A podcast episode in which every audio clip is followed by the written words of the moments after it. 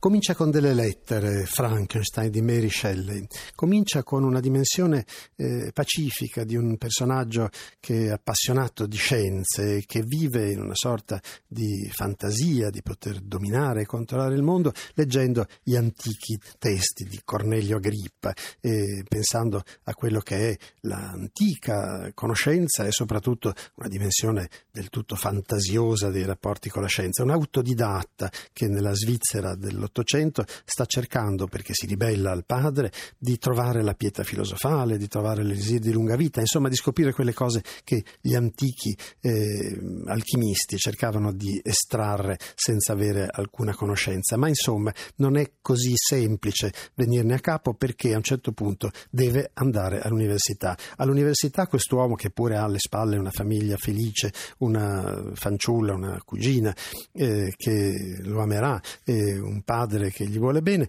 riesce a immaginare soltanto l'idea di acquistare nuovi poteri, di mettersi nelle condizioni di controllare il mondo, le, le ombre, l'invisibile, la capacità di suscitare la scintilla della vita nell'uomo. E lì il terribile esperimento che metterà a frutto sarà quello di costruire l'uomo, di costruire qualcosa fatto con le sue mani. Mentre gli antichi maestri promettevano una cosa di impossibile, lui con la scienza moderna, con l'elettricità, con la capacità chirurgica, ricerca di un uomo che è diventato un importante scienziato, si chiede da dove viene il principio vitale, che cosa produce la vita dell'uomo e piano piano riesce a scovarlo. Nessuno può immaginare un romanzo di fantascienza più raffinato di questo se uno poi pensa a cos'era la dimensione delle conoscenze scientifiche dell'Ottocento, ma in effetti lì, come accade ancora oggi quando vediamo nei eh, telefilm di medici con una scossa elettrica si può dare vita a un uomo che è morto, fatto così al cadavere che, stato, che è stato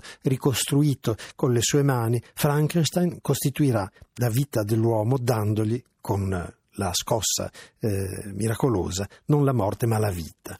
Dopo due anni di lavoro, lentamente l'uomo si ritrova di fronte ad aver creato qualcosa di terribile. Perché? Perché quando finalmente la scossa vitale dà senso alla vita, improvvisamente l'uomo che lui ha creato si alza ed ha un aspetto terrificante, è orrendo, l'aspetto è raccapricciante, è un selvaggio, non ha dentro di sé nulla, non ha conoscenza, è soltanto un uomo incapace di controllarsi si ammala subito Frankenstein, non riuscirà neanche a vedere cosa è successo.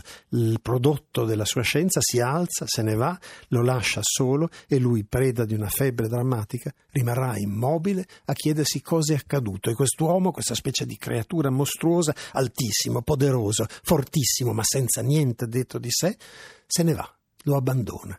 Rimarrà un lungo periodo in cui Frankenstein cerca di recuperare, guarisce, torna a casa, rimane per certi versi distante da quello che è stato il momento di agnizione, però a un certo punto accade che la figura che lui ha costruito si ripresenta, si ripresenta perché durante un suo viaggio sulle Alpi bernesi improvvisamente si trova di fronte il suo mostro, l'uomo che viene contro di lui a una velocità straordinaria e quello che lui ha incontrato. Lui dice via, via, demonio miserabile, vattene, come ti permetti? E quello gli dice ma perché mi odiate tutti? Anche tu, mio creatore, mi disprezzi. Ha imparato a parlare, ha imparato la lingua, ha imparato a pensare, ha imparato persino a leggere da solo il mostro di Frankenstein. È diventato persona sensibile e per altri versi talmente risentita da dover uccidere per ricostruire qualcosa. Nel gioco di specchi che si verifica in questo momento, Frankenstein si vede dentro l'immagine del mostro che ha creato come l'uomo che ha distrutto se stesso e quello che ha intorno e contemporaneamente odia quello che ha di fronte a sé perché sa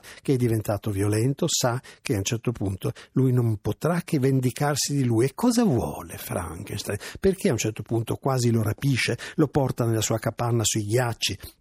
Perché non ha pietà di quest'uomo che in fondo ha soltanto il senso di responsabilità di aver prodotto qualcosa che non doveva, di aver clonato una creatura, di aver dato la vita a qualcosa che non aveva diritto di averla. Ecco, mi aspettavo questa accoglienza, dice il mostro. Gli uomini odiano i disgraziati e anche tu mi disprezzi. Tu pensi che la tua creatura, a cui in fondo sei legato da vincoli, osi maltrattarmi, eppure se mi rifiuti, io finirò per uccidere tutti quelli che sono intorno a te. Sono stato abbastanza disgraziato, ho sofferto terribilmente, tu non hai idea. E quello che io voglio ora è che tu mi costruisca una compagna perché io non posso vivere solo per sempre. Fammi felice e io smetterò di odiarti. Fammi felice, dammi una compagna e io mi rifugierò tra i ghiacci, starò lontano da tutti e non darò più fastidio a nessuno, né ucciderò né farò altro. Qui è molto interessante perché dentro il libro, improvvisamente, Mary Shelley infila quello che è la biografia del mostro. Ci sono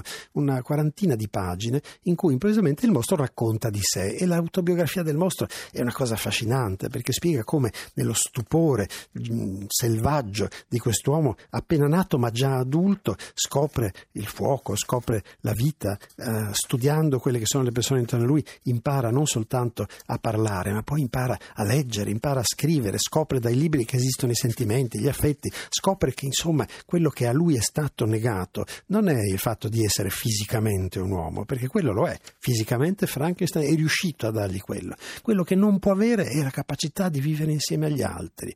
Insomma, riesce piano piano a acquisire gli strumenti che il buon selvaggio improvvisamente trasforma in coscienza di sé. E qui ha una formazione letteraria, si pone le prime domande metafisiche: chi sono, perché, che cos'ero, da dove venivo, qual era la mia destinazione. Il povero mostro, insomma, è sensibile, è capace di pensiero, è uscito per certi versi dalle mani del suo creatore, ma pensa a un Dio, pensa a qualcosa di grande, pensa alla maledizione della sua nascita e alla necessità di trovare una possibilità di sopravvivenza. La conclusione, la conclusione è che Frankenstein non se la sente, prima promette che lo farà, poi non crea la compagna per quest'uomo che rimarrà solo per sempre e qui l'odio tra i due sarà talmente violento che Frankenstein ucciderà prima il suo amico, poi la sua cuginetta e avanti di questo passo un nemico intollerabile e ferocissimo, capace di muoversi velocissimamente finché in un'ultima folle rincorsa tra i ghiacci comparirà